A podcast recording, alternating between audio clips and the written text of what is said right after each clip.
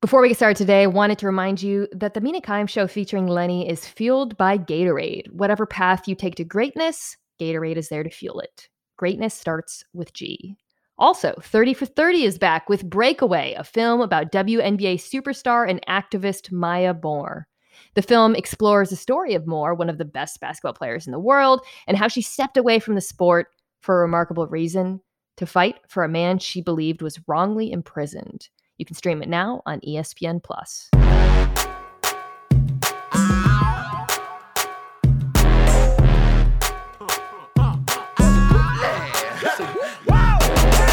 Welcome back to the Kimes Show featuring Lenny, the only NFL podcast where one of the hosts thinks yelling "Go Pack Go" would make the dog park go crazy. That's Lenny. I'm Mina Kimes, and I am joined today. It's been a minute. Actually, it hasn't been that long. Well, I'm joined today by Nate Tice. Yeah, when did we talk quarterbacks? It wasn't that long ago, actually. No, it wasn't. It was yeah, it was our uh, uh, quarterbacks getting better, and actually, I kind of forgot about that too until I uh, was typing in my notes. I do like search for my notes and like Google, Mhm. you know, on the Google Word, Yeah. and it was like Mino QB improvements. I was like, oh, that's right, we did that a couple, a couple Yes, weeks well, ago. know- I thought you were going to make a Lambo joke with Lenny. I thought there was like an open pun there, like a Lambo leap joke. a Lambo. Le- There's something with a dog in Lambo because if it was like a car Yeah. thing or Lam- Lambone, you know, or something like that. I don't know. yeah, right, that's your shtick. I'm sorry. I just trampled on it made it worse. I'm like the guy Uh, that tries to make jokes to a stand-up no. comedian. no, Yeah. it's it's hard. It's it's it's an art, really, coming up with these jokes week after week, and sometimes I think I repeat them, and I don't know if anyone notices. Uh, Have you done one for every show, every episode? I think so. I think since Oh the my God. beginning. Yeah.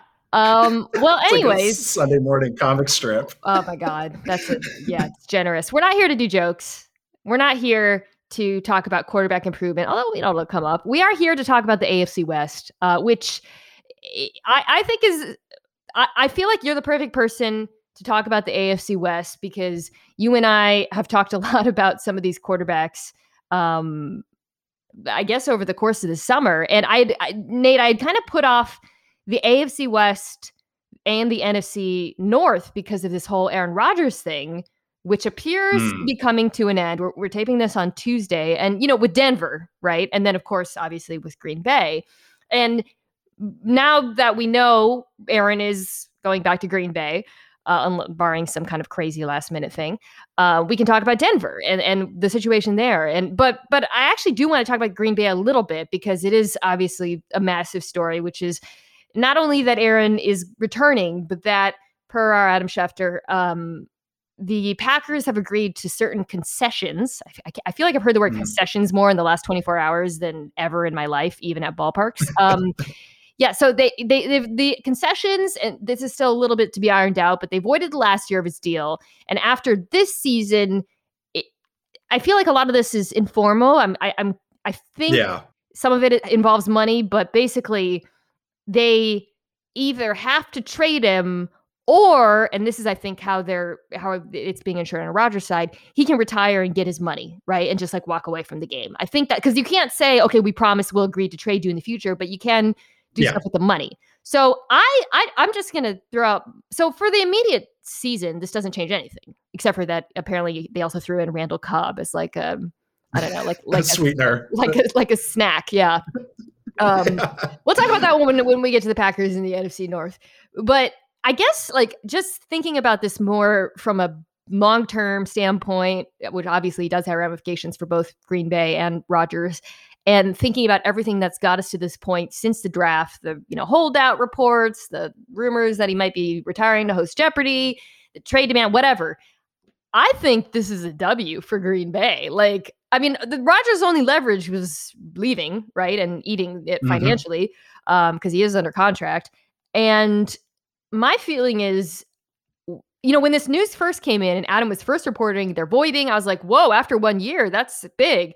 Then he can just walk. But then when he said the thing about the trade, like that's how they can trade him, I thought, well, great for Green Bay. Like, so you either you get one year out of him, and then he either stays because he, you know, you've won a Super Bowl and he's super happy, or you trade him and you actually you're probably still going to get a massive return. Like compared to I don't know a month ago, I feel like you're feeling pretty good today if you're a Packers fan.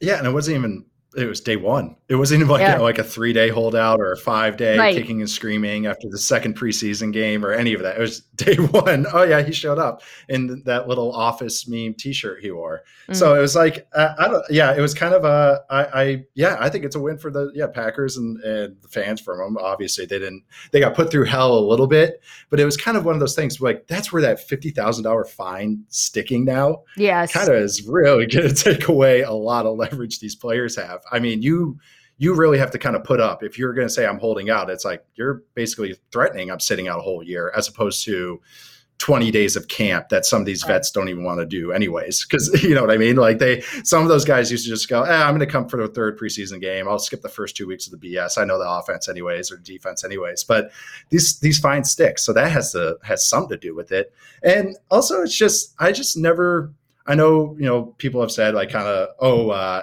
this wasn't a assured thing. All those people that are saying that, oh, I couldn't see him retiring, that he changed his mind last minute. But it's like, you know, as like aloof as aloof as he can seem sometime, like Aaron Rodgers, like definitely cares about his legacy. And I think all, I mean, all these guys do. Um, but yeah. I think seeing like Mahomes and Brady being the talk of the offseason after he just had the MVP season that should have been the main story, all of a sudden it's kind of like he got put kind of sort of on the back burner probably didn't sit right. I don't think he's going to mm-hmm. retire on that note, even if it's a quote unquote like professional boxer retirement. Like it's like, no, I, I, I, I, think that really matters to him. So I think he was kind of like, hey, this was my turn. This yeah. is my turn to ter- carry the torch. And he kind of just gets kind of skipped over a little bit. And that, I think Russ is in the same boat a little bit too. That's why he got kind of ticked off this offseason too. For sure. And w- with Russ, the funny, the difference is I think like Russ did all of this. I mean, they did at the same time, but with Russ, it was, it did feel more like, oh, there's specific things I want my football team to do, right? Like, uh, uh please improve my offensive line and whatever.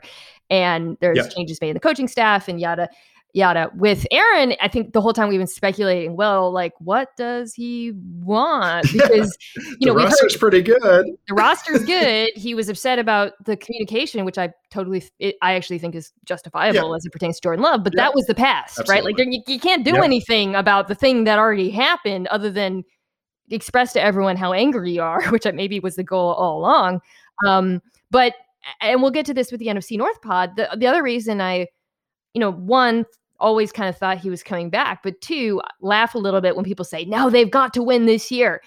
They always had to win this year. This is a, not yeah. only is this a really good football team, it's a football team that's capped out, is 30 mm-hmm. seconds space uh, next season, and is about to pay their number one wide receiver quarterback money. Like this is the season, y'all. Like so, mm-hmm. um, yeah, I, it, it definitely I was thinking about this. Mark Murphy said something about how like the fans were like uh pox on both their houses, right? The Romeo yeah. and Juliet. But I was like, I feel like it's more like much ado about nothing because we're right back where we started.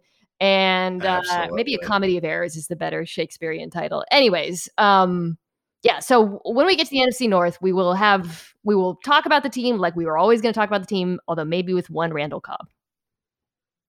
Yeah, and the cosmic ballet goes on. Like that's that's like all it is. It's just it's. I mean, I mean that's but that's what it is. It's I, this roster's already good, so I didn't see that. It's like the retire. I, I don't know. It, it's like we just spent like four or five months. No wonder everybody was just exhausted by this. Yes. It's just like oh my god, and then it finally just came. It was like of course it did. That everyone like we were just twisting ourselves into the knots. Like, you, and, you, and what was so funny is like the news was just coming from so many different forums. You know, it was mm-hmm. like all of a sudden there's just some of these shows like Pat McAfee. All of a sudden it's breaking news, and it's like, what is going on mm-hmm. right now? Like, right. so thank goodness, thank goodness. But I, I, think it's a great point talking about like how it is kind of like they're all in season, even if it's not. Ooh. They do have some fun young young talent. Like I do love, you know, Darnell Savage, Jaire Alexander, some other guys they have, but it's like this is kind of an all-in season for him. Last year was kind of an all-in yeah. season for him. You don't go, you don't get the Smith guy, brothers. You know, I know they're not brothers, but the, the Smith guys without kind of like pushing all your chips in the middle. That, yeah. Those are those types of moves. So I think yeah, the writing was on the wall the whole time, and I think we all saw it. I think a lot of that too is like the front office was kind of laughing the whole time. Like I mean, they're taking like little pot shots, like the Lambeau's our number one asset, and it's like, oh my god. like, right, yeah. I mean, uh, I know but here we are. Aaron Rodgers yeah. is quarterback, and it looks like he's this is his last season with the Packers, which I think is what we thought in January right. after they lost to the Bucs. So here we are. yes, right. Complicated fella, very uncomplicated outcome. Yeah, so we'll nice. get to that. Today we're talking about the, the AFC West. Um, I want to start with the Chargers because you and I have talked a lot about this team, and I think this is a team, especially with the new staff in place, where mm-hmm. I have the most questions, not about the roster, but about like the execution. Like, okay, I, you know, we know who the players are. We now know you've got this great young quarterback in Justin Herbert. We know hopefully Derwin James is coming back. All of these great things, but what's it all going to look like with Brandon Staley mm-hmm. on def- uh, who's the head coach, obviously running his defense, and then on offense, you got a new offensive coordinator in Joe Lombardi, and then you bring in Shane Day from San Francisco. So why don't we start with the offense? Um, because you know, from a personnel perspective, obviously the biggest change was you know the revamping of the offensive line, which was like the biggest most obvious like here's the problem with the team. Okay well yeah. we're gonna fix it uh, in this particular way. Yeah. um so exactly. yeah yeah. So so you know they come in they uh get the left tackle they want rashawn slater. They signed corey linsley hopefully brian bulaga who was hurt more than half of last season. They signed matt feiler. Like it really mm-hmm. is a, a, new look unit and this is a, a unit that struggled greatly last year and so the hope is that any regression you have with Herbert, you know, who was like very good on third down and um, playing under pressure last season and, and those things that are like statistically typically unsustainable is countered by the fact that you have this excellent offensive line. That I buy all that. My question for you is um, you bring in, in Joe Lombardi, who was last with New Orleans, who we associate with Drew Brees to coach Justin Herbert, who's about as far from Drew Brees as a quarterback that you can think of. What do you think this offense right. should and will and can look like? It's oh man, the Saints, especially under Payton, uh, has kind of been like a like the greatest hits offense, they kind of just run a little bit of everything. You know, yes. it's kind of like they they over the years, so they run like the last few years, it was a lot of quick game because of Brees's arm strength, and that's not a pot shot, it just is what it is. Um, and that's so they run a lot of stuff. That's where the Michael Thomas joke about being a slant boy, you know, comes from. It's a lot of quick game and maybe some Y over stuff. And that was kind of what I pictured this Lombardi offense being under being like because it could be like shades of because we've seen it when they had Taysom Hill starting and Jameis Winston starting, they would kind of run uh, more of the old Drew Brees stuff, which is a lot more heavy play action with big mm-hmm. overs and posts and all that fun stuff, and stop you know two receivers in the slot working off each other, um, or, uh, off off the tight ends and whatnot. But so it's I don't know.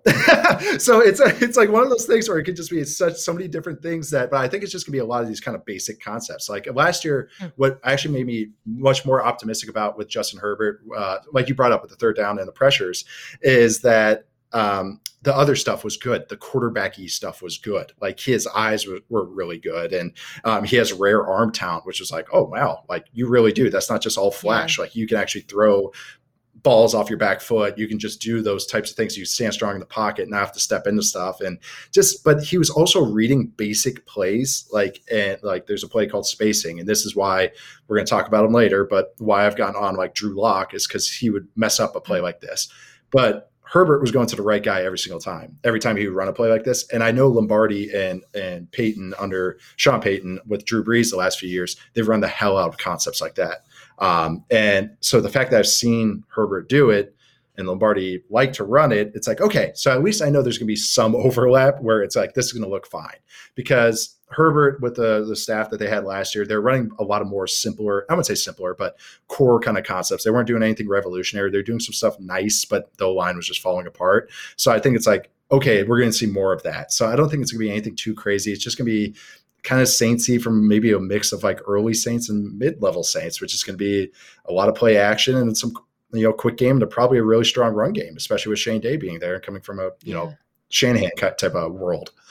Uh, well, that would be tremendously useful because this is a run game that you know was really bad last year, like worse than I really thought. Bad. I don't know. I I, I, yeah. I like you think of Austin Ekeler. Too. Yeah. Well, you think of like this the line how bad they were in pass pro they were arguably worse at run blocking which basically Absolutely. made austin Ekeler like completely ineffective despite the fact that they had a quarterback who was also you know a run threat in herbert um, so you got to think that not just with the addition of you know day and We'll see what Lombardi does in the run game. I imagine he'll want to use Ekeler similarly to Kamara too as a, as a pass catching threat. But again, with that offensive line, really just the personnel, Ekeler is going to oh, have oh, an easier time this year. And, and, the and the the skill players are so good. You know, like it's I've yeah, still you still absolutely. got um, obviously Keenan, the the well, he's only 29. Keenan Allen. I was about to be like the ageless Keenan Allen, the very good Keenan Allen.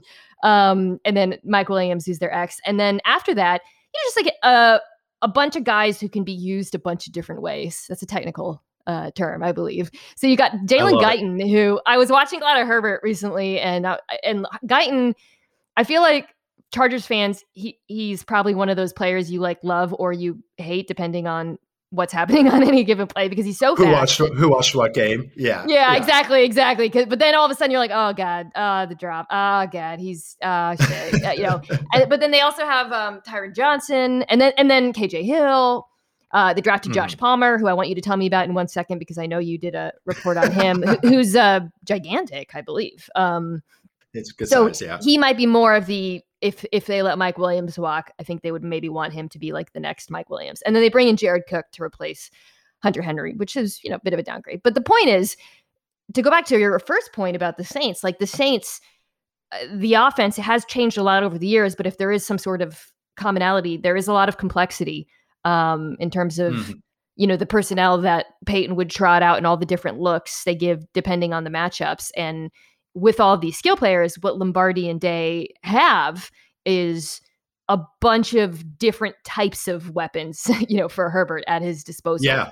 Um, but, but you like Palmer, right? Like you liked him. So this is their I don't remember what round they took him in, but he was he is the wide receiver out of Tennessee who they drafted this year.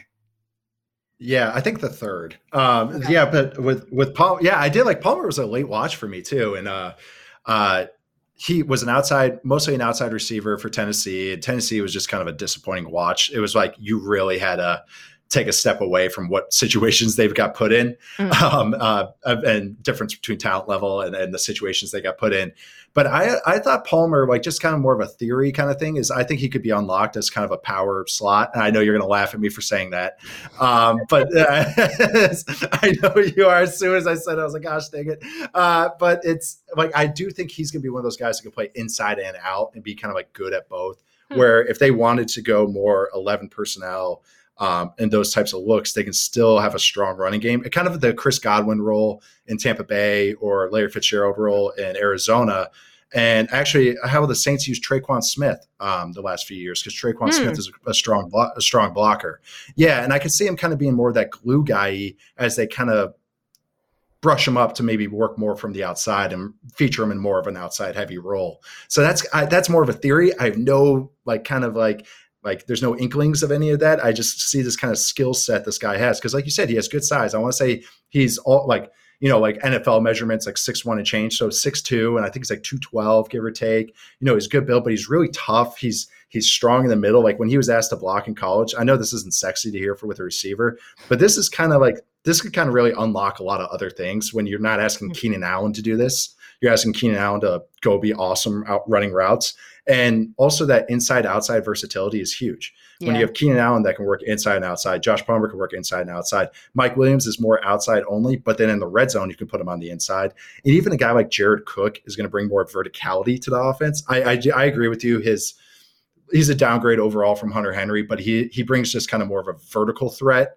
Um, and if he's not if he's not your 80 target guy and he's getting more or 100 target guy, I should say, and getting more of that 70 target range, that's more ideal for him when he's more of that fourth guy as opposed to number two that he's mm-hmm. had to been at sometimes in his career. But I think he meshes well, and it just gives you know Herbert another big time target because one plus with Herbert is he's such a smart guy, and he has, which is just so funny. But he's willing to take chances. Like he's willing to give his guys a shot at the ball kind of helps when you have Mike Williams and Keenan yes. Allen and Hunter Henry. It does help, but the fact that he's willing to do it and kind of you know drop it a little bit, drop his you know what a little bit. It's kind of like that's that's good. That's really cool to see a young guy do that, and that speaks to him. I, I didn't know if I could say it or not. So uh, you know, you need to come uh, up with that, speaks, creative euphemism. Is the I know I, am not I'm not great at that, as you know.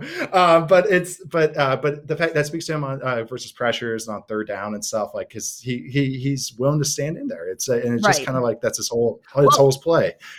Yeah, that goes back to the thing about like the third, the pressure and the third down, and like, okay, well, it, was any of that stuff sustainable? Well, yeah, because a lot of it flows from not only the free, I, I would say the vast majority of it flows from on my just rewatch of him, um, the arm talent, the fact that it doesn't matter, yeah. you know, exactly where he is and how his body is oriented. Like he he gonna get that thing out, and it's gonna you know go where he wants it to go. Um, but also the aggression that you just described, which frankly is not something I anticipated coming into the NFL Same. and and has completely blown me away. Um, yep. Yeah, I'm not. I'm not. And he gets a full off season. He literally did not expect to start in the league. I'm not right. worried about this offense. However, I have questions about the defense. Um, That's why. I think Brandon Staley's got his work cut out for him, man. Like I, as I, I so yeah, okay. I feel this way about the Chiefs too. We'll talk about the Chiefs, but um, as I was looking at this defensive depth chart, I was like, ooh, I, ooh, I, you know, like trying to think through like what we saw with the Rams and who might play what role. Um, I, I mean, I assume they're switching to a three-four with Staley, and yeah, um, it, yeah, yeah, okay, but which you know, whatever. It's that modern NFL isn't really like, but yeah, exactly. It's more it's more i know and that's what's so funny is like it's it's so hybrid now it's more right. just like it's more are you under or over more than if you're three four or four okay. three kind of thing. So Brandon Staley coming in, I think first of all, I'll, I'll say this: the positive thing is I think it's going to really help this secondary, assuming that um, which was of course been banged up, but you can throw out all the stats from last year anyways. But assuming Derwin James is healthy, um, I think you know they drafted Nasir Adderley and uh, a couple years ago, I want to say, and yes, so he is not he was not fantastic in Gus Bradley's defense playing the, you know, center fielder. I think in the Brandon Staley defense, where he gets more support from Derwin James and they're playing more of those split safety coverages, I think that's going to help him. Um, I also think like, okay, you know, Michael Davis, very underrated. Chris Harris can, can play in the slot. We'll see what they get out mm-hmm. of Asante Samuel Jr. Um, I feel like good. I, it's not a deep group, but I think it makes sense like when I think back to like when I think to what we saw Staley do and just generally the Fangio defenses, it makes sense. Mm-hmm. For me, the concern is like when you start looking up front, um, mm-hmm. outside of Bosa, and I, yeah. I get a little bit worried. Yeah, and yeah, Joey Bosa, who somehow, some way, just turned 26, like that, that. he's one of those age guys okay. that like just blows my mind. I know, but that, that's such a great, uh, great point talking about just kind of like their back end is that with the split safety stuff, the one good thing is guys aren't out on island as much as you know maybe in a Seattle defense like Gus Bradley runs, which is something we will talk about later. Spoilers, but it's but because you know kind of it just by design, you know, just physics of having you know more eyes on stuff and guys can split you know reads on everything and and kind of like help each other out more of a help defense than putting guys on islands like a, a, a, that cover three kind of defense does. So I'm actually just really curious to see like what does what like what does Derwin James look Derwin James look like in that defense? Like, is he gonna be like coming up on stuff? Is he gonna be in the like? Is he? I, I don't know. I just I'm curious like how they're gonna unlock him because I, I, I do think Staley's a very good coach. So I, I'm curious how they how he uses that Swiss Army knife because you can kind of see when coaches get versatile players, you can see kind of who are the real coaches are. I guess is a good way to put it. You can see Spags Spags with Tyrann Mathieu yes. as opposed to Spags with somebody else. Yeah, or uh, Tyrann Mathieu with somebody else in Houston. You know, like you can kind of see the differences of like how a coach really uses a guy like that. So I want to see how he uses him as a blitzer because the Rams would use some kind of fun little blitzes yeah. situationally. Like, you know, um, I want to see like they just do like one of one off ones. that are kind of really annoying, like where it's just like it's like second and five, and all of a sudden they just bring a linebacker, and it's just like random. And I think that randomness kind of like really with off. Oh, I'm sorry, really messes with offenses. guys on this. I yeah, okay. I think by the way, what you just described, I think like again, like I just kind of moving to the Kenneth Murray, I think is someone who will also benefit from this change in coach. Um, Correct, because it's a guy who, who, can get downhill more, yeah, and isn't asked to do as much in coverage. I don't think they can play as much dime as the Rams did. Like I'm just again, I'm looking at the depth chart right now, and I'm like, I, no, no, who's all the, who all can be on the field? You know, like they have no depth. Like their depth is yeah. just like who, like, and I'm like, man, I'm trying to rack my brain. Like, there's got to be a tweet about that guy. Nope. yes, right, but I mean, yeah. but you, they need Kenneth, a guy like Kenneth Murray to kind of like uh, step up a little bit. You're they're hoping that he can kind of be like a run, find ball, get ball guy, like a Devin White, mm. you know, like a poor man's Devin White type, where it's just be an athlete as opposed to reading stuff out. So you know, we'll see. uh, maybe he does get, yeah, like I think that's a great point. Maybe getting some, he can become unlocked when there's less on him, having to be two ways as much. But I mean, they need help up front. I mean, it's kind of is Bosa and the Bosets. I mean, uh, you hope Jerry Tillery, I mean, it really is.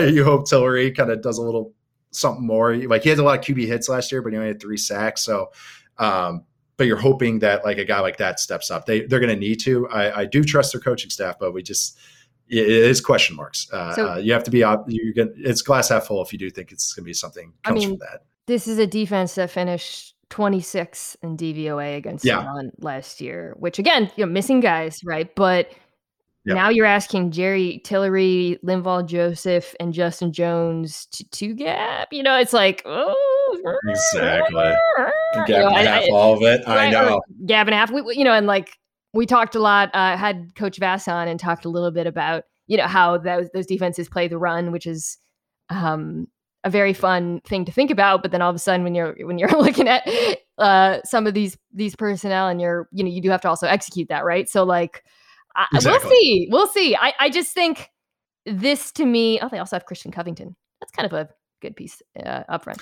Uh, you put a little name, right? I, I saw that too. I, I was looking at the picture. I was like, I know. I know. It was like uh, I know that uh, name.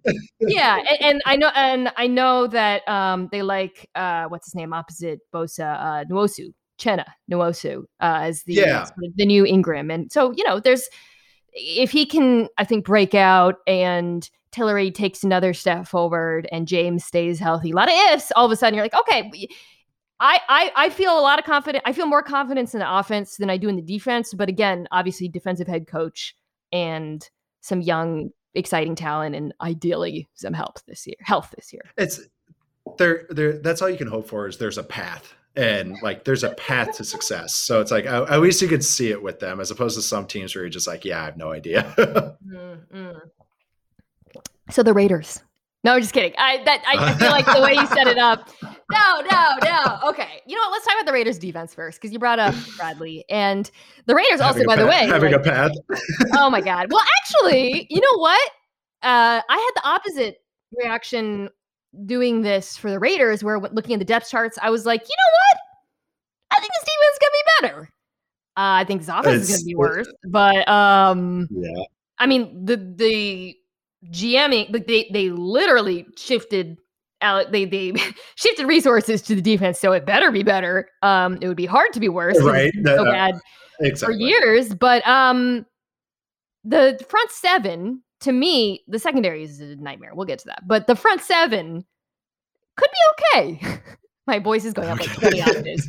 No, okay. So let's let's let's just talk about the actual players in the field. So first of all, at linebacker, um, last year, Littleton and Kwiatkoski, Kwiatkoski, I can I can never say his name. The guy who was who was with the Bears and Littleton was with the Rams. Yeah, they should be better than they were last year. Like both of them were good the year before. I I feel like this season, you know, with Bradley and and eh, eh, it, it, the defense that the he's going to implement with the Raiders, I think they're going to play better. And then up front, so you've got Clelin Ferrell, who like unfortunately he he's like not going to live up to his draft status, but he's actually a good player. It's just shouldn't have been taken yeah. fourth overall kind of guy. But now you got yeah, him. Exactly. You got Maxx Crosby. They've got Unique Yannick Ngakoue, who they signed to like a pretty reasonable deal. Um, you still have Johnathan Hankins on the inside, and then they add Solomon Thomas, who's kind of obviously a bit of a reclamation project from San Francisco. Quinton Jefferson, who was was good as recently as a couple of years ago. Like this front seven could be totally fine. I'm, I'm glad you did. Your octave stayed neutral Don't there. You're, you were good. You were. I I do think Maxx Crosby is like a, a legit like good number two guy, like a good number two rusher. Um, that's just the issue is they don't have that kind of number one guy that kind of help it out because. The, and that's the issue with Yannick, uh, Yannick, Yannick, uh, Ngakoue, because is that he is like he knows when his bread is buttered, so he kind of just waits until pass oh, rushing downs to to, oh, to, to rush the passer. He has no. He's good at it. He's not playing the rod. He's very good at it. He knows when to pin his ears back. I give him that, but it's like he knows he knows how he why where he gets his money. So yeah. the problem is coaches are go, oh well, that's all right. I'll coach him up on rundowns. He'll he'll put it put in the effort, but it's kind of like once you once you hit a, like a you know a certain amount of starts in the NFL, it's kind of that's what you are. so yeah, so I, I could see them just like talking themselves into playing him every snap, which is going to like lead to leakiness. And I, I think that's a great point. What mm-hmm. you're saying about Ferrell is that like it's that he is going to be a, a, good role player for a long time, but just like he was a top five pick, and it's just like you don't draft good role players with the, the top five picks. Like you know, yeah. you're, you're, hoping for the elite, elite, and the you know the franchises. So, and that's like kind of the issue with Gruden's drafting period, right? They drafted for like 2004 players, like mm. a, like Ferrell, who's like a run stopping end, Abrams, who's like, you know, we'll like a, a head hunting safety. He should have been born about 20 years ago or 20 years before, and he would have been so much better. And then Josh Jacobs, who I like, but you know, it's Josh, it's a running back in the first round, which, um, but it's, um, but also it, like, other like role players. I know, I know. Some one of us had to do it, but it's uh, but you know, like they have like Solomon Thomas. So I'm curious what he's going to do, maybe outside San Fran. He also like doesn't want to leave the Bay Area. Like just goes, yeah, you know, Stanford, like San Fran. Now, now he's going. Oh no, he's going to Vegas. I'm an idiot. Uh, but it's oh, like, God. but then he goes. Uh, oh, I know, right? I just said I, I live in Vegas. But uh, but that's kind of curious because he was under Saleh, and now it's Gus Bradley, so it's the same family. So, but who knows? Sometimes you just gotta get to a new spot. Um, but yeah, front seven. I actually like Nick Morrow too. He was there when I yeah. last year with the Raiders. Yeah, yeah, yeah. And I actually like him. I actually like him. He's a good athlete. Um, we started way too early, but he's come along. He's oh. a nice player. It's uh, um, yeah, yeah, he, could, he the, could push um, Littleton and quick, quick. I can't ever say his name. Yeah. They're also like it's Bradley, so they're probably going to be on on the field a fair amount, all, all three of them. But um, and Rod Marinelli is the defensive line coach, by the way. Although he absolutely know, not not like there was like a massive improvement last year either. But um, I don't know. I just think I like the front seven is fine. The problem with this defense, it, it has been the problem and conti- it continues to be the problem, is the secondary, which is just, you know, oh, I mean, statistically been a nightmare for a while now. The draft picks have not worked out. Um, you mentioned Jonathan Abram, who uh, he plays like one of those. I, I, feel like I might be stealing this from someone. If, if, apologies if I am, but like, you know, when like someone's on um you know what Ryan Clark once said to me this it, not he wasn't talking about Jonathan Abram I believe but he was talking about um like a mouse on a motorcycle where like the mouse has lost oh, control oh, of the motorcycle. I, it was like the weirdest analogy, but it somehow made perfect sense. And now when I think about Jonathan Abram, I'm like, that's what he looks like. He looks like a motorcycle that lost control and is just flying around the field. Um, it's not great. You know how like a like a how like a toddler a toddler kind of like or like a, a child learning to walk kind of leads with their head. Oh god. You know, kind of like that's that's kind of how he like runs, kind of like leads with their head. Um, god. I, you know. but it kind of is. I thought you were gonna say like I, I don't know, but that, that's mouse on a motorcycle. That's a new one for me. Yeah, that's, that's, a new one. I'm trying. Yeah, I feel like that's the best analogy I can think of, like a pocket rocket type motorcycle. Anyways, and the, don't so, worry, I'm sure no one will correct us. I'm sure nobody. Yeah, right. Yeah, motorcycle Twitter, get at me. But um, so he's still there. That you know, I, he he had a difficult start because he he had that first season he was hurt and then he came back and yeah. you know, sometimes it can take a while and but they drafted Tre'von Moehrig from TCU which is funny because they took him af in the second round after taking Alex Leatherwood we'll talk about one time in the offense and if they had flipped them I feel like everybody would have been cool with the draft because is that by, funny by everybody I mean like draft Twitter because I, I Nate, I like Moehrig a lot. In fact, I he was like my favorite. Both of the I forget his name now. The other TCU safety I liked as well, the little guy. But um, yeah, both of them I thought were excellent, and I thought this was a, an excellent pick for the Raiders because they really need him. Uh, so you know, I these need bodies. Yeah, they need bodies. Yes. Just, also, so it's good. It's okay. good that it's good that yeah. people liked it. Yeah. So they they they you know Arnette struggled last year. Uh, the cornerback opposite Trayvon Mullen, who Trayvon Mullen again, it's like Trayvon Mullen, if he was on a good team, would probably be good. I feel I feel that way. I feel like yeah, right, like, right. oh, you have to play it next to these Victim guys. of circumstances. They did sign Casey Hayward, yeah. which I think was quietly a pretty good a good signing for them, like betting on a bounce back season. And then they're bringing in Karl Joseph, but still, all things and then Nuggets Nevin Lawson will be in the slot. But all things considered, it's still woof. It's a tough group. Yeah, yeah. I know. It's even like that's what they re-signed Karl Joseph, and like people are talking themselves into that. It's like, oh boy, obviously, obviously, not what I've seen from uh, from Raiders fans, but it's not good, and especially with that defense because we talked about Gus Bradley a couple times. But run that single high defense, you just put your guys on islands, so you need safety play. I mean, you need a guy at the back that can go coast to coast, go oh, numbers to numbers, or, or, even more than that, sideline to sideline. And you need at least one good corner to really help you go on the side because if you're going to have it be strict like that, you need, otherwise, you're going to be very, um, the defense is very, it, it, on, on purpose, on by design, it's very, uh, you know, it's static. You know, it's going to come. Yes. Um, so you need dynamic players to make it good. I mean, it's not revolutionary thought, but that's the issue. If you're going to put so much emphasis on those positions and not have anything there, it's going to be, it might be even at times it might be uglier, but I think long term, yes, it could be okay. But it's just like there might, might be ugly for a month or two while these kind of guys get used to that kind of ISO ball that they're playing. And that's a great point. I hadn't thought about that as it pertains to Moehrig because if he if they are asking him to be that, you know, Earl Thomas of their defense, um, yeah that's not what he did in college, or at least not what I watched at TCU. Exactly. Um, he is he is, I think, very um, very smart and instinctive and fast. And so I think I, I don't have his uh, his numbers in front of me, his combine numbers, but he, he certainly has field speed. So I think he has the capacity to do that as well. He just wasn't asked to do it a lot. And again, it's a lot to put on a rookie, especially when you know, pocket rocket is in front of you flying around the field. um, okay. So, but yeah, so, so they robbed Peter to play, pay Paul. Is that Peter to pay Paul? Nice. Anyway, yes. Yeah. Nice. Paul, Paul, well, it's not Paul because they fired Paul and they replaced him with Gus Bradley. they fired Paul. the defense, they, they shifted uh, resources to the defense and also to running back, which, you know, listen, oh. It's one thing to, to draft Josh Jacobs.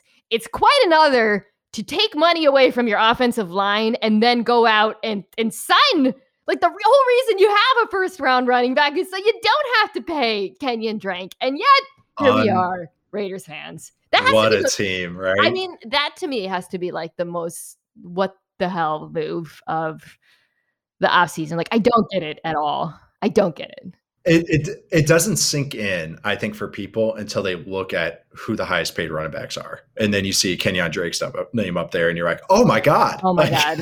Oh my while, god!" While you have a guy, uh, while you have a guy on a rookie deal, who's good. I know. I don't. And who's it. a three down guy, and yes. it, that's the thing. It's like, okay, and oh, I know. And that's what's hilarious too is they have Jalen Richard, who's a pass catching back, and then they have Theo Riddick, who he's you know he's banged up, but he he's that's your, what he does. Yes. He's a pass catch. He's a pass catching back. I mean, those are those two. It's like such overlap of skill sets, and it's like maybe he's gonna like lean into it. You know, kind of like how the Packers did last year with like having two backs on the field and go like Gruden might get like really excited and like have seen that like the three national games he watches every year. And he watched like the 21 pony personnel they ran. And like maybe he's going to do that but i think he, if even if he does he'll probably get bored oh, and like after two weeks and he'll move away from it. I know.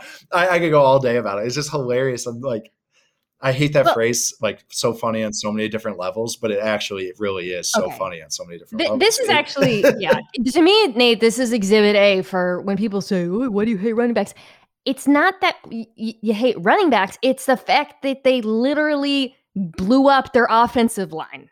And it's yes. like, okay, when you're paying a running back, you're not paying someone else. In this case, the opportunity cost. Yes, it's the yes. opportunity cost. So it's not like, oh, I don't want to pay anyone. It's like, no, you had a, a good offensive line, a really good offensive line. And mm-hmm. for reasons that escape me, like this is again, it's all part of the same thing, which is you traded away Ronnie Hudson and Gabe Jackson, and you know it, it's uh, God. Okay, so almost right cut now, almost cut Rodney Hudson. They they had to be like something right. happened there, or else yeah, like still don't know what happened there. So uh, and then Trent Brown's gone, of course, as well. So so left to right, you've got the left side of the line, it should be fine. It's, Col- it's Kolton Miller and Richie. That hasn't been that hasn't been ridiculed enough, by the way. Paying him like the highest paid contracted him, train him back. Oh, oh, no, Trent no, Brown. Uh, Trent yeah, Brown. yeah. Who has, uh, and then like also just trade him back. Like Trent Brown, who has the craziest tattoo I've ever seen on an NFL player. Oh my Just Google Trent, Trent Brown tattoo. Uh, okay, so you got Kolton Miller and Richie Incognito on one side, and then so you've got Andre James coming in for um, in place of Rodney Hudson, who you know is like one of the best centers in the NFL. And then I guess it's going to be Denzelle Good or John Simpson, and then you drafted, as we discussed, Alex Leatherwood.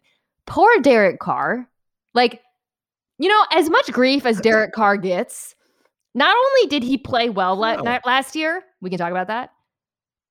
He's rewarded for that by losing half of his offensive line.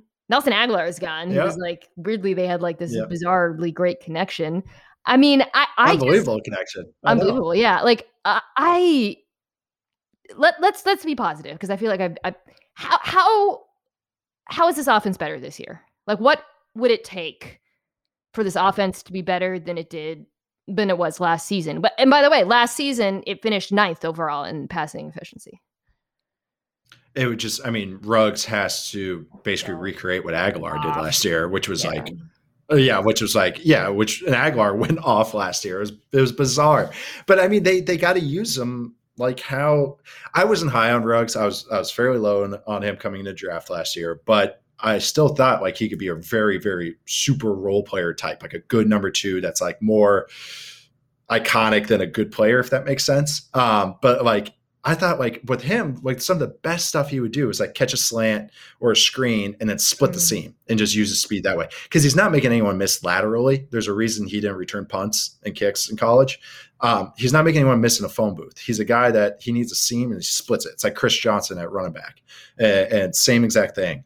And so he's not like, and he's also not like Deshaun Watson or DeSean Jackson, like you know, on like a, a deep ball, like oh, like an iconic ball winner.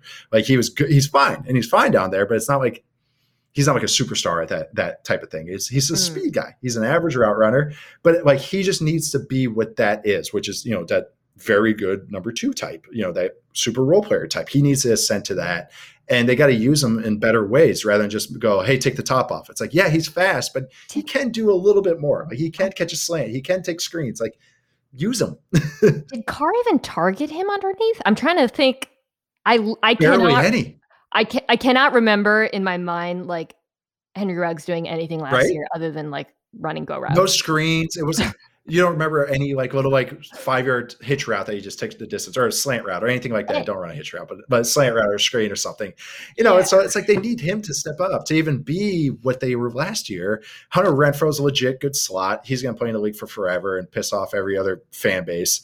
Um, because he's just he, he can win on he's he's actually he's actually pretty good. Like He's a king. he is. He's awesome. He's gonna play for 12 years. He's gonna like he's gonna be Mr. First Down. Like Mr. He is he actually is surprisingly good. Um Darren Waller's fantastic. Uh Yes. AFC West is just loaded at tight end. We haven't even talked about the other guys, but it's ridiculous. Uh, I don't know. It- it's Yeah, there. It's just is uh, like Rob Pierre and Pay Paul. That's Yeah. That's kinda, Yeah, I would say the other thing I'll throw on your, you know, your everything you said about Ruggs is correct, and it'll be interesting to see. Okay, how much of this was, you know, just how he was used, or and how much like can Mhm. he beat press, and or is that know. or is that what he is? Yeah. is that yeah right? And then the other thing I would say has to happen is um Bryan Edwards, who, you know, they they wanted to be their ex receiver, and who's Mhm. definitely the biggest receiver on this roster. Like he has to also, I think, step up and be healthy. And um, he start he had some injuries last year, and so I think a couple big ifs with those young receivers. Um, but they do have a okay, just like you said, the optimistic thing is they do have the best tight end, one of the best tight ends, not even the best tight end in the division, thanks Kansas City, but the third best tight end in the NFL, and a, a loaded running back room. So, yeah, I, I think best case scenario for the Raiders, wrap it up here if we're getting to the second half of the division, is Moehrig is awesome. Um, the front seven is plays up, you know, is Does rec- stuff. does stuff Does stuff. without blitzing. yeah, does anything. Um, does anything without blitzing. Quite got- like the linebackers are good as they've been in the past, which I, by the way, think is is actually pretty possible. And then those young wide receivers step up. So all that has to happen for the Raiders. Um, some of those things might happen. They Some of them might happen. Yeah. Totally. Yeah, and like and like I said, Derek, Derek Carr, he's firmly in that above average range, you know, as a quarterback. But it's like you, he's plenty fine to win with. It's Poor like, guy. but like you said, it's I know it's like, and and him and Rodney were had a great pairing. They were great on protection Oh, stuff. he so loved him too. his- oh, yeah, takes away his safety blanket, you know. So it's it's yeah, go Oh Raiders. Let's see how it goes. so far from being the problem on the team, and yet. All right, when we come back, let's talk about uh, the team with the best tight end in the division and maybe the NFL. I'm talking about the Kansas City Chiefs. Two guys drove to work. Neither guy wore a seatbelt. One guy got a ticket. One guy didn't. The same two guys drove home. One guy wore a seatbelt. One guy didn't. One guy made it home. The guy not wearing his seatbelt didn't. Don't risk it. Click it or ticket. Paid for by NHTSA. This show is sponsored by BetterHelp. We all carry around different stressors. I do, you do, we all do, big, small. And when we keep them bottled up, as I sometimes have had happen in the past, it can start to affect us negatively. Therapy is a safe space to get things off your chest and to figure out how to work through whatever's weighing you down. It's helpful for learning positive coping skills and how to set boundaries. It empowers you to be the best version of yourself. It isn't just for those who have experienced major trauma. If you're thinking of starting therapy, give BetterHelp a try. It's entirely online, designed to be convenient, flexible, and suited to your schedule. Just fill out a brief questionnaire to get matched with a licensed therapist and switch therapists anytime for no additional charge. Get it off your chest with BetterHelp. Visit betterhelp.com slash Mina Show today to get 10% off your first month. That's betterhelp, H-E-L-P dot com slash Mina Show, M-I-N-A-S-H-O-W.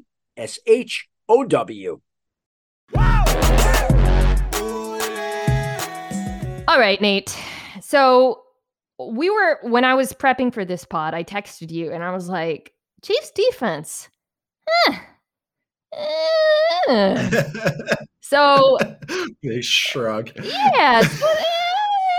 So, so the, the, usual caveat applies, which is that it uh, LOL nothing matters when you have Pat Mahomes. But I do want to talk about the Chiefs defense because um, you know, it turns out if you take take every single offensive lineman away from Patrick Mahomes, they're vulnerable. So uh, we'll, we'll, we'll talk good things. Yeah, uh, good things we'll, will happen. Yeah, we'll talk yeah. about the offensive line and all that. Uh, so this is a Chiefs defense that has um, not given a bleep about stopping the run now for like three years, and it's working out fine for them. Uh, 31st against the run last year, but um, you know it's a it's a it's a defense that blitzes a lot um, and is going i mean is you know i mentioned some question marks for the raiders front seven and the chargers front seven dude this chiefs front seven has problems so okay it, uh, it's it's it's holy. It's very holy, isn't it? And not in the, not in a good way. He means a, holy with an e because no, we don't know what the hell's going on with Frank Clark. Um, so you've got you know Chris Jones. They did they did sign Jarran Reed in the, that weird thing that happened with Seattle that no one understands what the hell happened there. So they've yeah. got interior pass rush lockdown. I guess with Reed and then they've got Derrick Nnadi at those. Chris Jones might play outside mm-hmm. a little bit more, which is interesting because I don't know who else there is. Uh, Taco Charlton, like uh, Taco Charlton.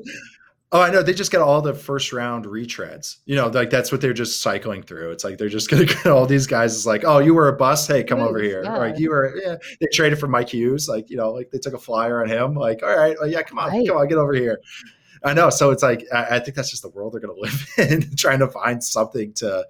You know, I, I think really that Spags is just going to be like, all right, let's just get to third down. Let's just hope that it's third and four mm. or longer and hold on to our hats until that point, create a couple turnovers and hopefully jump out to a 20 point lead. And then like, okay, all right, then, then they can't run the ball just, just cause like, just cause of game script. So I know that, uh, yeah, I know it's it's weird, right? It's weird. I know. I'm glad you texted me because I wasn't. I was like, I, am I missing some of these guys? Like, am I? Am I? Yeah, is right, there a guy that I can like? Well, is yeah. there someone that broke out that I don't remember? Turns out, I mean, they they spent all the money on the offensive line, which we'll get to, and the draft pick too. So they yes. they, they they and then they drafted. I said they don't give a bleep about the run, but they did draft a linebacker, Nick Bolton, um, which is an interesting pick. Um, yeah. It, it, this is a linebacking group that has, it, I would say, I would describe it as much maligned. Although I actually think it's sort of been trending in the right direction. Um, and like I said, so so Bolton uh, from Missouri was sort of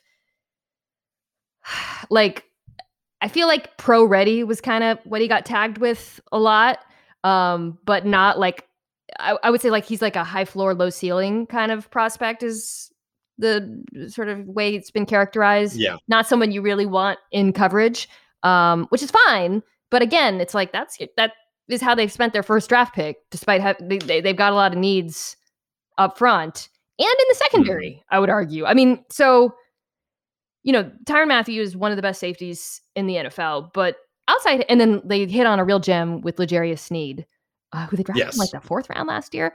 But outside of them, fourth round, yeah, there's some question marks. I mean, they need Juan Thornhill, I think, to return to form in particular. I would say single most important player. Uh, well, uh, outside of I guess Frank Clark, I don't know, although what well, he's sort of up and down and really hasn't lived up to his contract. But Juan Thornhill, you know, as a rookie, I really, really liked what I saw at the end of the season from him. And it was so great because if you could have him um, when the Chiefs play man free back there, Mathieu could roam around and do Mathieu things. But coming back from injury, Juan Thornhill was really up and down. And I think that's that has been really limiting for the Chiefs because they don't have a star outside cornerback on the roster.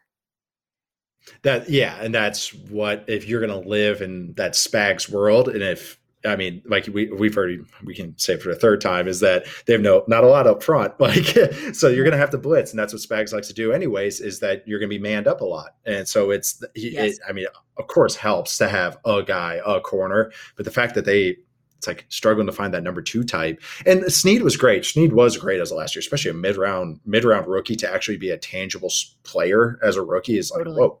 Um, and, and, he was a good blitzer. Like he was a productive blitzer. Yes. So that's like okay. So Spags has got another DB that he can do Spag stuff with. I, I, use it like as an adjective, a verb, mm-hmm. just Spags noun. so, uh, but it's it, yeah, but it's ah, man, they're they're fully leaned into the world of that. And it's like they can get, I know you, that was the caveat at the beginning. It's like they can get away with this because of Mahomes. they are, they, I mean, but seriously, for the next decade, they're going to be in that kind of weird place where they can just do shit because yeah, it's like, right. we have 15. I mean, they can. It's it's kind of messed. It sucks for other teams, but it's like going to be hilarious sometimes looking at some of these rosters. If they just hold, I mean, if like, they hold teams to like field goals on two drives, they're fine. It's like yep. you know, it's like eh, yep, that's it. red zone. Um, I've never seen teams spot leads like they did last year, and just like it was hilarious. like, oh my god, this is even like their best best personnel that they could be putting out there. It's it's yeah. Well, let's talk about the so offense. Then. Do you have let let let's just yeah exactly. let's talk about no because you know we are presuming that the offense is still going to be elite to the point where the defense just needs to be like top 20 for them to contend which has been the case in mm-hmm. recent years. They have the defense has not had it had to be elite. They just have to make a few key stops. I think they were better the year before than last year but the offense um you know like i said rebuilt the offensive line um and really like went all in right? Big trade for orlando brown yes, signing joe Thuney's you know, best free agent available. They drafted a center. I think at right tackle, it's going to be a competition between Lucas Niang and Mike Remmers, who, despite what you saw at the end of this last season, wasn't as bad as he seemed. But and then you've got uh, the doctor yeah. coming back. Let me put it this way to you: What could go wrong? Like, so we're starting from this assumption. Okay, this is an elite group. Andy Reid, Kelce, Hill, Mahomes, new offensive line. Edwards-Helaire, you know, better than last year, hopefully. What would be your concern looking at this side of the ball? I, I'm I'm not trying to be funny. Is like literally the only concern I ever have is if Patrick Mahomes is not starting at quarterback for them. It's I I mean it's like yeah. that's this side of the ball is. Uh, I mean we saw with the Super Bowl last year. It's and just different guys have been hurt. Kelce, you know Hill, it, different guys have been banged up. A lot of concern this offseason. I didn't really realize this was a concern amongst Chiefs fans. Was who's our number two receiver? And you got to look at mm. passing game as as more as having three weapons, yes. not three receivers. And they got two of the best, and they and they have great synergy together, and it's great. It's really more just finding that third guy, period. And actually, like CEH can be do some stuff too, which I, am going to talk about in a sec. But um, such a great point talking about Remmers not being as bad as people think, and that's just how it's going to go. That's the thing with having an offensive line. And sometimes when everyone's like, well, a receiver is more valuable than a tackle, it's about making your guy that last year Remmers was what their second best starting offensive lineman at that point. It's like making him your fifth best starting starting offensive lineman or on the bench.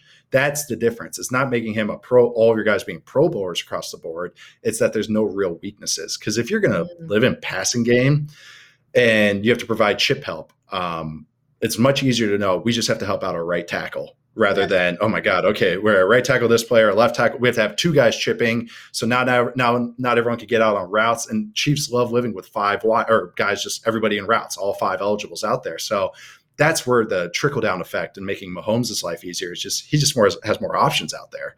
Um, but I know you're talking about what was the downside of all this. I'm just now talking about how fun it's going to be. Yeah. um, I mean, I, I, am curious. I'm curious how the run game's going to look. I, I think it's going to be real exciting. I'm I've never known as Andy Reid anything but like a zone type of guy. Uh, but I know Andy Heck, the O line coach, has run power before and run gap stuff before, um, just from being with the Jaguars.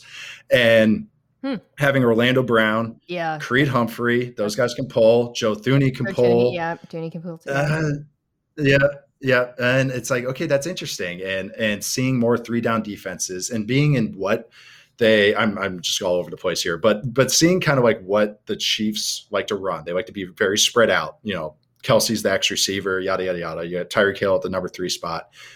You can see a limitation in their run game, and as defenses. Mm when maybe the passing game is there have to be nickel and dime and maybe just taking a load off their offensive line where they don't have to pass protect 12 times in a row you do have to use the run game just to kind of give you a breath sometimes and and you can't yeah, run exactly. you, I mean, you can't pass on every down um and not every down because well, it's so much easier to move forward and back but that's where like I, getting those yes. guys like a pull and having a different type of run is going to help it's just going to help them i think that's the most interesting question about the Chiefs offense, which you know finished second in passing, 13th in rushing. I mean, it's, it's easy to run. It, it, it, should be easy to run when you're in this offense, but um, yeah. the, the the rushing game was not as efficient, I think, as it could have been. Um, and it, like you said, I'll be curious to see if the change in personnel on the offensive line changes what they do, uh, and also just kind of how those backs are utilized. You know, ch uh, like yeah. Coming out that first week against Houston last year it was the opener. Um, you know, we were like, oh no, Clyde Edwards Helaire, how did we let the Chiefs draft him? This is absurd. Forgetting that they were playing the Texans, right, for a second. But yeah, exactly. also, I feel like sometimes Andy Reid kind of forgot about him or, or, or, or, like, you know, we thought he was going to be this like dynamic pass catcher. Like, how many wheel routes was CEH yeah. targeted on? Who was so good at that in college? So I think. Oh you talked about the three weapon thing, which I think is such a is absolutely the right way to think about the Chiefs offense. And I just kind of feel like, okay, you you you know, you've got Edwards Helaire and you've got um Jerick McKinnon who's on this roster, just looking at it. Uh, you know, you don't need a new Sammy Watkins. You know, I mean, I think it would be nice if I think Mecole Hardman is better than he was last year at times. Yeah. But yes, my point they, is like they need, they need, him to step up. They need yeah. him to step up, but it's like they don't need him to step up as much as I think people think. to- totally. It's it, it, really is about triples, triplets. And I think um, finding creative ways to use CEH and all yeah. these different players is going to be key. They drafted a tight end who's kind of fun, uh, Noah Gray, because you know, um, yeah, he's a tight end. I'm, a, yeah, I'm a big fan of his. I'm actually a fan of his. Yeah, get into it because Kelce's getting up in the years. You know. I mean, he's still the best, but yeah, and he's he's like, and Gray is like this little undersized. He's got little short arms, but he's like a fun, like he, he's like really quick, and like he can actually run like legit routes in the yes. slot and like beat like DBs and stuff. But then like he's tough because like Duke would use him at like fullback on the next play. He'd be like a receiver and then a fullback the next play. So I think like Andy Reid for years just keeps trying to find another tight end to run with the Chiefs to run with with Kelce, and he just tries different guys. He has Blake Bell lately, and uh, I'm blanking on the other guy. I think he wears 48 or 49. But then uh, now they got this Noah Gray. Yeah. Yeah, yeah, I'm blanking on his name right now. But uh, now they got this guy who, I, yeah, I think they can hide him in the run game a little bit. Like he could be a fun little, like fun little weapon. And I like Cornell Powell, like the receiver from Clemson. Oh, right, like yes. he could be a fun, yeah, yeah a nice glue guy, kind of like different from what they have because they have so much speed, and he's more of like a, a you know, more, number four, number five type, more of a tougher. Um, he was outside and and at Clemson, so like you know, fun little stuff. And yeah, Ceh, I, I think he's gonna have a big year. Honestly, uh, I think he got crushed just as much by the O line woes as Mahomes yeah. did for obvious reasons, and did you know he was ninth in success rate last year? Really? Uh, according to Football Outsiders. Ninth. That's really interesting. I I, and, and, and quietly. I know. No, but you know what? Chiefs O line. Okay, obviously the injuries didn't just happen in the Super Bowl. They were like battered throughout the season, especially as it oh, went throughout on. The year. But like, yeah, this line should be better than not not the end of last season. Has to. it should, but it should be better than the beginning of last season. Nate, like I think, mm-hmm. like just from up the personnel, like Orlando Brown is good. Okay, Joe Thuney is good. Yes. Like they should be good. Yes. So um, I think that's a And- great point and about positional versatility too. Yeah. Position, yeah, and positional versatility up front. That's you can tell they leaned into that. I mean, the Thuney got signing is everything there. Is Yes. that they're like, okay, I'm tired of I'm tired of our left guard getting hurt and our entire offensive line falling apart. So let's get some guys like let's get some guys that can swing around. If our center gets hurt, we got another guy. If our right guard gets hurt, we got another guy. If our right tackle gets hurt, we got another guy. I think they're like they're that's what they really valued. It seems like that and, and, pull, and pullers, of course. Pulling. yes. All right. Well, it's very telling we didn't even talk about quarterback with the Chiefs because you don't have to. But the final team is one where we are going to talk about quarterback because it is kind of Oh boy. it- it's the it's the whole shebang, and that's Denver. Oh, wah wah. no, okay. It's so sad because Oh, whipper. This is a a- whipper. this team is so effing good. They're so, So good. effing good, and it's so like as a Broncos fan, I just can't. I remember the draft. So I don't know why I'm like going into storytelling about it, but at the draft in Cleveland, uh, when the news of the Rodgers trade or what, that Rodgers wanted out broke, we were on set, and um, the next, so then Denver takes Surtain, and the next day, I'm like, I cannot believe they passed on Fields and took who I love, Patrick Stamp. We're gonna talk about defense. And on the set, Dan was like, "Well, if you got a, sh- they got a shot at Rodgers," and I'm like, "No, nah, nah, you can't bank on that. No, I'm, you, this t- footage of this exists. I'm like, you cannot bank on this moonshot that Green Bay is gonna like trade you the MVP. You can't take the quarterback, take the rookie quarterback, and they didn't take him, and I'm so sad now. I'm so sad. I know. I know. And I love Surtain too. And that's why it's just he's gonna be tarnished because Fields should have been there. I, I know. And we we kind of let him off a little bit. Like I, I think now as people are starting to go like, Yes. hey, they really kind of they kind of really messed up there. Like a couple like we're hey, everyone picking from like six to you know ten there, like what were, mm. eleven there. What were you guys doing? And NFC South's coming up. Yes, we'll talk about Carolina. But yes, I but Oh, but. Carolina, even if they had You even talk you could even talk Falcons there too. yeah, they but like that, yes, yeah, you could, yes. But those teams are not Super Bowl contenders. Like if those like I we can talk about whether those teams should have drafted the quarterback. Denver, like I'm not saying with Justin Fields to be a Oh, Super Bowl contender, Obvious. but holy smokes. I mean, just like let's just talk about the skill players on this offense. Like I was looking at all of them and thinking through like, oh my god, like they could run like 11, 12, 21. Like there's so many good So good players who and by the way, they have so many good players that when the uh, Michael Thomas injury was reported, I was like, there's a reason why everyone immediately went to Tim Patrick in Denver because they're so yeah. GD stacked, they can afford to trade him. Like Yes. I know. And that isn't that ridiculous. fun? That's fun. ridiculous. I Uh. Jeudy, Hamler, Patrick, Fant, 21 we got. Albert O, whose last name I can't say, um, Javonte Williams, Melvin Gordon. Like, yo! Sorry, this is not good analysis. I'm just screaming. No, it's great. I love I love you already gave him Albert O. AO. That, that's that was That's- Greg that's Rosenthal was guy. pumping him up to me. Um, okay, let's talk about the quarterbacks. Uh, is there any world? I mean, so like, this is obviously Drew Lock is the. Uh, I don't think it's a. It's you can't say he's the high ceiling, low floor guy, and Teddy's the high floor, low ceiling guy because at this point, can we say Drew Lock's ceiling is high? Maybe I'm wrong. I But I don't think so. What can you, It- what, it's what so can you look at based on last year that makes you feel good? I mean, he's willing to fire one in there.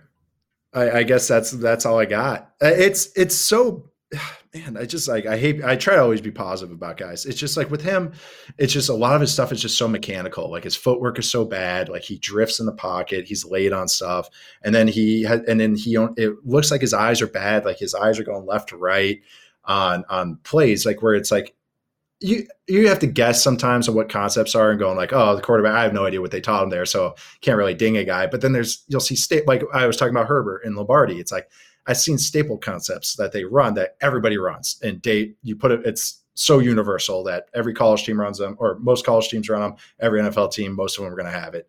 That you watch them do these concepts, and you're like, "There's no way they're teaching them that." Yeah. and I think that's what's so. That's why I was kind of negative on them last year, and I've kind of leaned into the bit a little bit on it. But it's like, it's bad because it's like you can tell if he hears if he gives a play call, you know, like true or right, blah blah blah blah blah blah blah, X glance.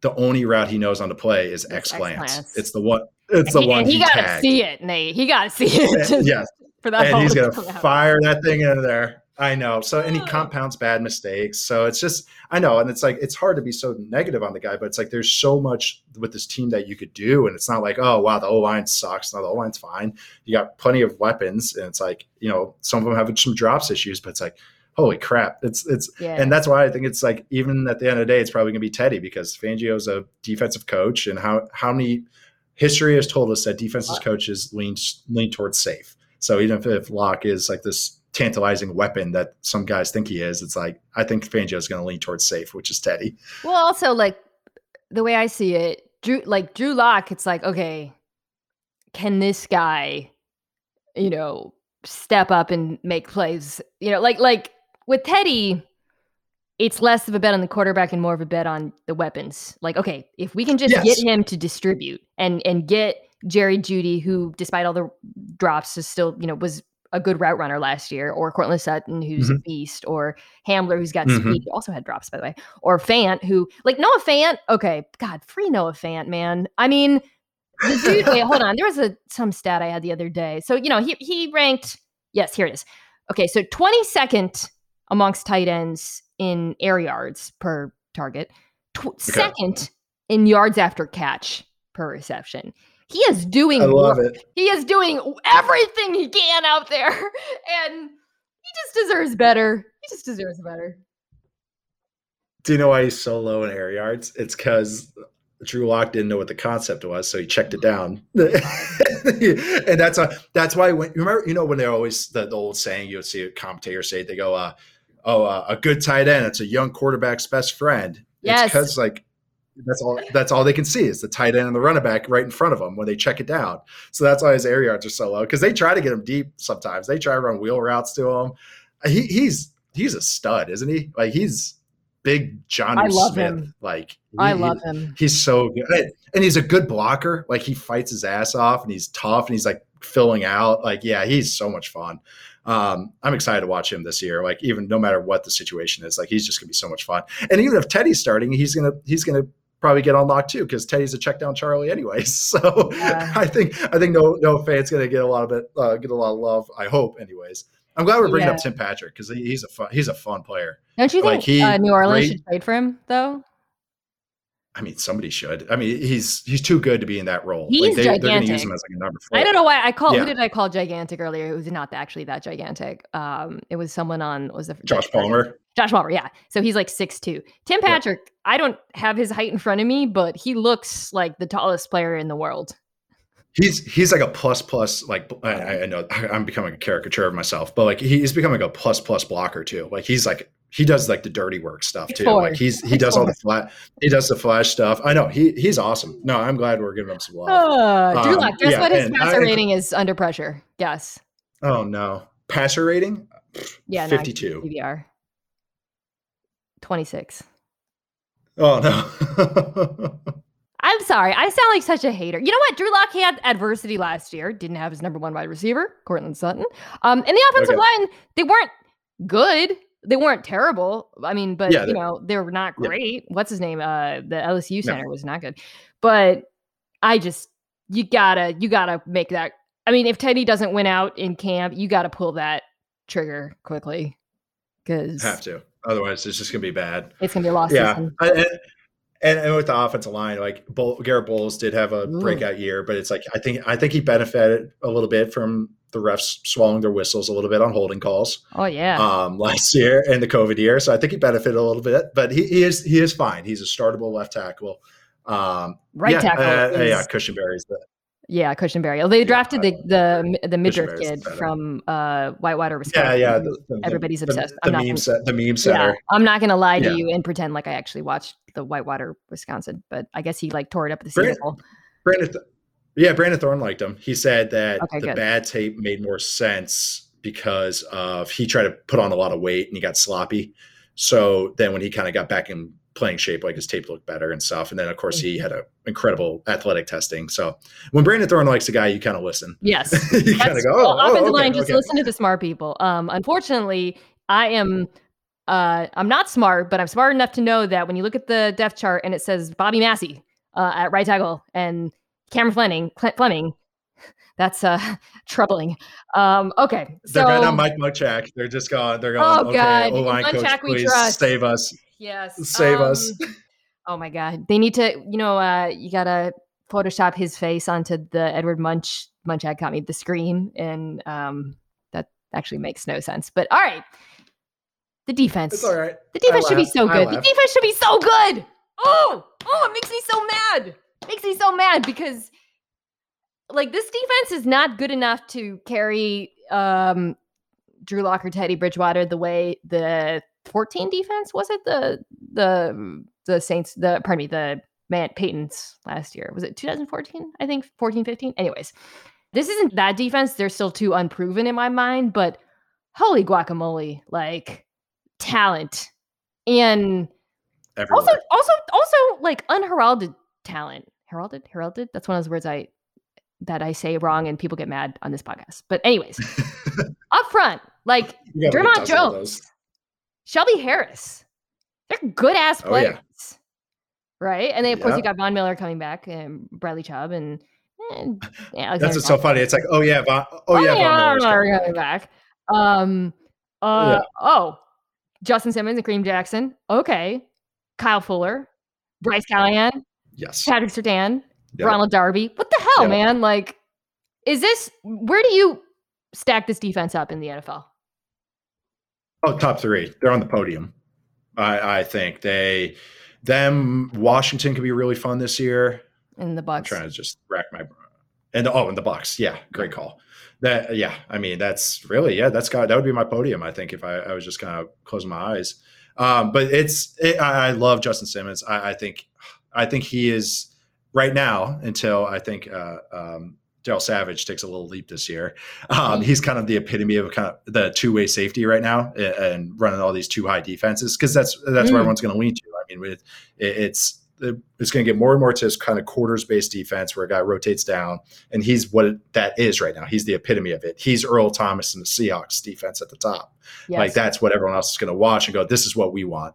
And because yes, you have to be smarter than ever at that position, passing off route combinations, fitting the run, uh, covering a tight end man to man, like all that stuff, uh, bringing pressure, all you know, all those things, and then it's also okay you have to do all that and then you have to be a good athlete and on top of that. So you're smart you have to be a good athlete. So i think that kind of like two-way guy is going to be which is going to be the new thing to look for especially coming up with kind of say i think safety play in general is going to be a little bit sexier I didn't but mean to, I didn't mean I- I to think laugh, it but just- when you said it's the thing that everyone's look for, it's like, oh yeah, just a guy who happens to be six foot two with range. I did- that's what- like that's what I mentally laughed elite at. and can. But no, no, you're right. I mean, this is what Bass was talking about, which is like you have this guy up, and then you know it, it's too high, but then you can spin Jackson down, and he can play. You know, the Broncos and end up playing a fair amount of single high um, after the snap, and he is that dude because of his versatility. You can disguise your intentions on just about every play.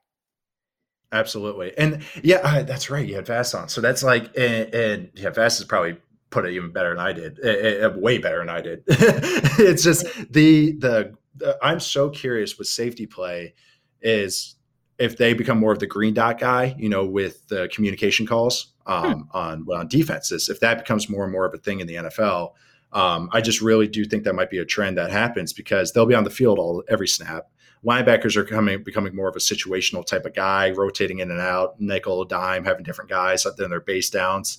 So I'm curious if that it's kind of funny how just safety play has become the communicator position as opposed to the Mike linebacker. I mean, the Mike still is for the most part, but I'm just saying communicating as Yes. emotions happening and all those things and seeing everything. It's funny how defenses have become so top down That's a great um, point. over the years. Well, it makes sense. It's a passing league now, so it just makes a, it just makes a little bit more sense. Kind of that's the natural transition of everything. I, I'm just spitballing, throwing out ideas. No, right I. I, think that's really smart and astute. And I also think all of this is going to make it a lot easier for Patrick Surtain the second to come in and play well immediately. I mean, Absolutely. you know, he was the one where he's a like stud, too. he is a stud, and Pro Ready was like it felt cliche because it's like coach, you know, player's son, and he's been around the league or whatever. But like the dude just Yeah. doesn't make mistakes. Like he's he, you know, we talked about him pre-draft. He wasn't like an eye-popping athlete, but it didn't matter because his like his knowledge of leverage and how to position his body and his ability to read quarterbacks and also like Yep. his tracking i mean he really was so complete and now he gets to play again with this like incredible group of dbs um yeah it, it sucks that he's the Fields pick because he's such a good player and this is such a good defense I and know. it just i It's hope teddy it'd be great if teddy was good i love teddy I know. Just always be, com- uh, you know, it's one of those where you just be competitive. So it's like it's not doesn't feel like such a waste, you know. No, and oh, I love Surtain because I, everything you said, even it's like, oh, is he a good athlete? It's because he's so smart and reads the game so well that he was always under control. It's kind Mm. of like y- you see sometimes that with basketball players and and guys where you're like, well, he's he's not, he's not a good athlete, and then you kind of see him, you know, uh, you know, James Harden might be a, a great example. Like, you ever seen like, I mean, it's kind of not so much anymore, but he would like throw down a little bit, you know, tomahawks and dunks. yeah But he was always kind of just so smooth and stutter stoppery. Uh, this is a terrible comparison with who we're talking about, but it's like no i understand they're so in control and they see But, they but see the game. Harden is actually it's similar. Like Luka was the same way. It's like his awareness of leverage, frankly, is, is the word. and Yeah, it, yep. it really is like Yep. the same thing, right? Um, yeah, and, and and, if, and so uh, he doesn't have to play a strain. He doesn't have to strain because everything is he Yeah. sees three steps ahead. yeah, he's not so playing catch up, right? How often did you see him like out of position or get burned? Like it's Nope, pretty rare. Um, pretty rare.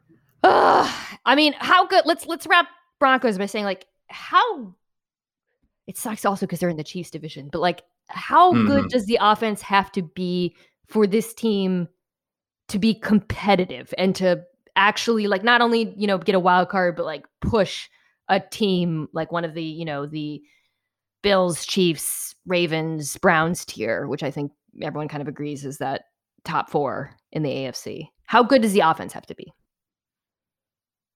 Man, they they gotta we not even just average. They gotta be above average just mm-hmm. because of what else is out there. You know, it's we've seen defenses can only take you so far. You know, I- I- Different time. You, kind of need it. It's a different time. I mean, yes, it helps. Don't don't get me wrong. Defense does can, can win you games, but it's just the offense can't be a total negative anymore. You have to at least be average every week. So I think they they have to be a top 12 offense. I mean, they they really do to be that. I think if they're 16th, you know, 16th, 18th range, you know, around there, they're going to be like wild card team, you know, getting into that seven spot, maybe the six spot, but it's like to be anything more than just a little bit frisky, it's like they need that offense to be, you know, above average. Yeah. So so Super Bowl 50 was the 2016 Super Bowl was the one that Denver won with uh with Von Carol Miller- against Von Miller. Carolina. Yeah, with that Von Miller really won for them by the way and it's funny that he's back on this team. I think this is the last year of his contract if I remember correctly. So um That sounds right. Yeah, so that was like uh gosh, that secondary, you know, to leave and um so I I'm just Uh, yeah. So I'm just pulling up now. I want to see how good the offense was that year because so it was the 2015 offense. This is really thrilling podcasting. Um, yeah. Okay. So guess Well, how good? How Mack, good? had, I want you to guess. had like five sacks or six sacks in one game against them. That, yes. that oh was wow. This it was a it was a horror show. It was at Denver. It was like I think Khalil had five sacks against them. It Was was that- it was awful. was Manning. Did he sack Manning or was that Osweiler after Manning? I think it went. I think it went Manning to Osweiler. Like it ended yes. Yes. Osweiler Yes. Okay. So Nate, guess how good? Yeah. How good? I'm looking at DVOA. The offense was in 2015. Okay. Okay. Just guess. 27th. 27th. Damn, that's such a good guess. It's 24. 28 in passing. So they. Oh, 28th in passing with Peyton Yeah. Manning. So Oh, y'all, I remember that year too because Kubiak got there and he still wanted to run the outside zone, so they like had to put Peyton in the pistol and stuff. yes, yes. because Peyton, Peyton was like, Peyton was like, I'm not going under center and hurrying my, my ass off to like hand that ball. Oh my. God, So they went to Demaryius Thomas pistol. being like, "What the f- is happening?" Um, so that was six years ago. How much has the NFL changed? There is no chance in the hell the 27th offense wins Super Bowl in 2021. Uh, remarkable. Chip, Chip Kelly was still in the NFL. Chip Kelly was still Oh a head coach. God. yes, yes. It was Seattle. Oh, guess who the number two offense was? This is really What did you just give it away? this is a crazy one. It's Cincinnati.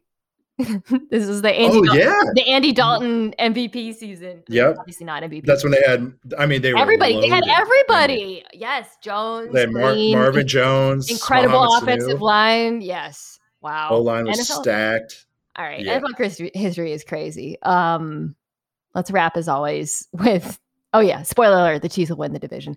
All right, let's wrap as always with five questions for our guest. This podcast is proud to be supported by Jets Pizza, the number one pick in Detroit style pizza. Why? It's simple. Jets is better. With the thickest, crispiest, cheesiest Detroit style pizza in the country, there's no competition.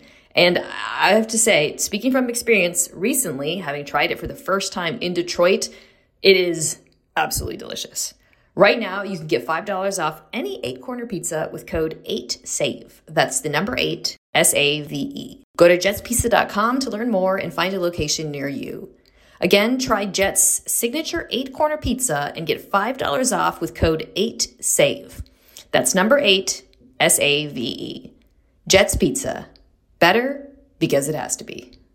As you guys know, NFL teams can make mistakes when it comes to spending money. For example, ears, Broncos fans. Russell Wilson has a $53 million cap hit this year. but uh, unlike the uh, Walton family, I'm guessing people listening to this podcast don't have millions to spend. Maybe some of you do. I don't know. Get at me. But when it comes to a great shave, you don't have to shell out tons of cash. Harry's saw customers getting ripped off by the shaving industry with overpriced, underperforming products, and they decided to do something better. They found their own way to make beautifully designed razors for a fraction of the price of other big brands. So you never wonder if you overpaid. They have customizable delivery options for scheduled refills as low as $2, which is half of what you pay for big brands. Convenient subscription options that you can cancel at any time. Getting the best does not mean spending the most when you shave with Harry's. Get started with a $13 trial set for just $3 at harrys.com slash M-I-N-A. That's harrys.com slash Mina for a $3 trial set. And now it's time for Dinks and Dunks. I'm getting paid for this, right? You know, question number one. This uh all the, the Bengals talk. Just I'm pivoting. Now I have to ask you, did you see bearded Andy Dalton? And has it changed your appraisal of how long he might fend off Justin Fields? It's like it's like our friend Danny Kelly. No, he's Andrew Dalton. He Like, looks he looks we have to go amazing. You know, I, It's a good to- look. Let's It's a good give look. credit where credit's due. He looks spectacular.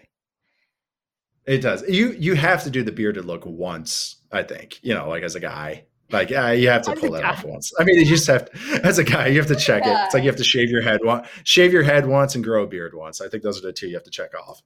Late in life, Andy. I mean, I maybe he had a beard at some point. I, I am forgetting, but Andrew Dalton, incredible. Um, okay, you know what? Let me ask you this. And then, though. I love he has the same hairstyle though. He has the same amount of. Well, his hair is in hair, amazing. It's thought was funny. amazing. That he was does have good hair. He that was good hair. another pivot he made. I think it was actually that 2015 season. He like showed up and everyone was like, "Oh my god, Andy Dalton, your hair looks amazing." It was like when Joe Flacco started parting his hair on the side and like Oh, the, that was big. the Joe Flacco glow Was up. that the Brady long hair? Was that the Brady long hair period? Or He- was that yeah, this was post Brady long long hair. Yeah, and Joe Flacco used to have a buzz cut and looked not as good. And then he showed up one day with like a side part, and everyone was like, "Oh my god!" Like the, the incredible. He had this incredible hair the whole time. Um, that wasn't really a question. That was more of a comment about Andy Dalton. So let's go to my next second question, which is an actual question. So, um, Chandler Jones is not holding out because nobody's actually holding out, but he does want he, I guess, like demanded a trade or whatever. So I actually think this is a really interesting uh football debate because Chandler Jones, you know, incredible production quietly for years in Arizona, and then he gets hurt last year, and then the defense like plays better without him. He was not great the month before he got hurt, uh, so not great timing for him to ask for mo- for money. Except Nate that um, we talked about the NFC West last week. They really need him, in my opinion, because yeah. secondary is a problem. Uh, outside of JJ Watt, you know, question marks. They drafted Isaiah Simmons and Zaven Collins. I guess Zaven Collins can rush the passer. What would you do if you're Arizona? Is my question. And and like, how would you handle this Chandler Jones situation? Would you give him an extension? Well, I mean, yeah, I mean, I think I think the the the Cardinals just need just need players. Uh, I I do. The defense did improve so much in the second half of the season, which was a lot of fun. Um, but I thought that was more just some of the situational stuff. They seem to kind of figured out what their personnel was, and maybe that is. Yeah, now I'm like thinking, is that because Chandler Jones wasn't playing? So now I'm kind of like, oh shoot. Um, but it's I I think you got to play. They they need those players, and especially how they're kind of built. You don't trade for DeAndre Hopkins and then sign AJ Green and James Conner and and Rodney Hudson and and JJ Watt and get all these guys. It's like I don't know. Well, the Cardinals are just such a weird team, but they kind of seem all inish, even with the young quarterback and everything. So I I don't know. I think well, you pay him like somewhere to give him the next couple years and get him locked I, down. I certainly think this GM and head coach need to make the playoffs. I like both yeah, make them happy. Are hot seat they... guys, so uh, might as well pay them and put it on some. And if you get fired, put them on someone else's tab. You know, it's like, yeah. I, I mean, seriously, no, though, no, they like, need. You know, they just that's the word. That's the word. They need. They need players. I mean, they, they need players. They don't have as much talent as I think people think they do, and so they need players. And Chandler Jones yeah. is a good player, even if some scheme stuff opened up without him. Um, but I, they need him. Uh, I think just how they're built. Question number three. So we didn't we talked about the Rodgers thing and how, you know, it's good for the Packers. Most likely he is not a Green Bay Packer next year, not this year, next year. Uh, it seems like he's there's whatever mechanism they come up with, he can ask for a trade. Right now, if you had to pick, what team do you think is most likely going to be the home of one Aaron Rodgers in 2022? Oh my goodness. Give me a sec. Don't worry, nobody will remember. You can say something crazy. Nobody remember. I can say something crazy. Uh, I mean, shoot, I feel like, oh, man, like Carolina, like the Panthers, like maybe something happens with Darnold. Like I have no idea. Um, it could be a think? bunch. Well, he has to want to go there too. So yeah, I know. That's why like, I don't because uh, I, I was thinking the Cali teams first, so I went LA teams in my head. They're like, yeah, no. they're kind of out now. Like they're, they're not. Yeah, I said no, and then 49ers, no. Um, Raiders. Raiders. I think it's either the Broncos or the Vegas. Big, I think I think he wants to win. I also think he wants a little spotlight. So I think you gotta just think of who has big fan bases that you know, I know I know the quarterback kind of brings the fan base um, with them like an NBA player does, but I I think you know I think that it matters to him a little bit. Wow. Uh, so yeah, Raiders, Broncos for competitive reasons. Throw this one out there. How about how about New York? The Giants. I know that that was the other one I was getting at. Yeah, Giants. I mean, that's another one. Sexy. And it is. It is. And I think he. I think he cares about that, uh, even if he doesn't want to act like he does. I think he does. All right. Uh, I like to ask my guests for content recommendations, shows, books. For you, obviously, a game recommendation, please. Board game. To be clear. Uh, I I yeah, I, I figured. Um, I would recommend the board game called Concordia. Uh, Concordia is a very fun um, Euro style game, as they call them, which is more a little more thinky as opposed to like, "Ooh, I kill your guy." Um, uh, the original map takes place over the Mediterranean, and it's trading spices in the Roman Empire. I know how exciting that sounds, but it actually is a very fun game. It's great to play with a bunch of player counts. There's a couple other maps you can play, but that's what I would recommend is Concordia. I, I, was ready to rock with that one. I, I know it sounded like you were expecting it. Wow. I know. I was. I actually thought you were gonna. I thought we were gonna talk about White Lotus. Oh um, wow! No, I, am gonna wait. We haven't talked. We haven't talked about it yet. I know. I, am liking it, but I want to see if they stick know. the landing. I want to see if they stick you the landing. Lot, yeah, I, I, feel. I feel the same way. Um, well, speaking of yeah. sticking the landing, last question, as always, comes from my co-host Lenny. Um, Lenny wants to know how long it's been since you have gone a single day without making an I think you should leave reference on the internet. One day. Uh, since it came out. So has there been one day? I think I, I don't since season 2 for sure no. Online, a, I think it's it's it's been it's it's been at least a month because I was in prep of season 2 coming out. I was kind of popping off the memes too. So, it's been at least a month, Lenny. Well, Nate. Yeah. It's it's the Like it's, The it's- Joe Joe DiMaggio of I think you should leave. You know, Right. it's it, you went from being the zoner duo guy to the I think you should leave meme guy, and Uh, no. you know what? It's it's kind of a cosmic gumbo.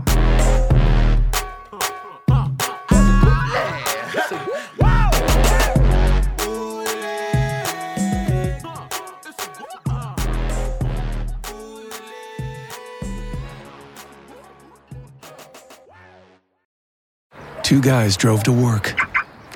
Neither guy wore a seatbelt. One guy got a ticket. One guy didn't. The same two guys drove home. One guy wore a seatbelt. One guy didn't. One guy made it home. The guy not wearing his seatbelt didn't. Don't risk it. Click it or ticket. Paid for by NHTSA.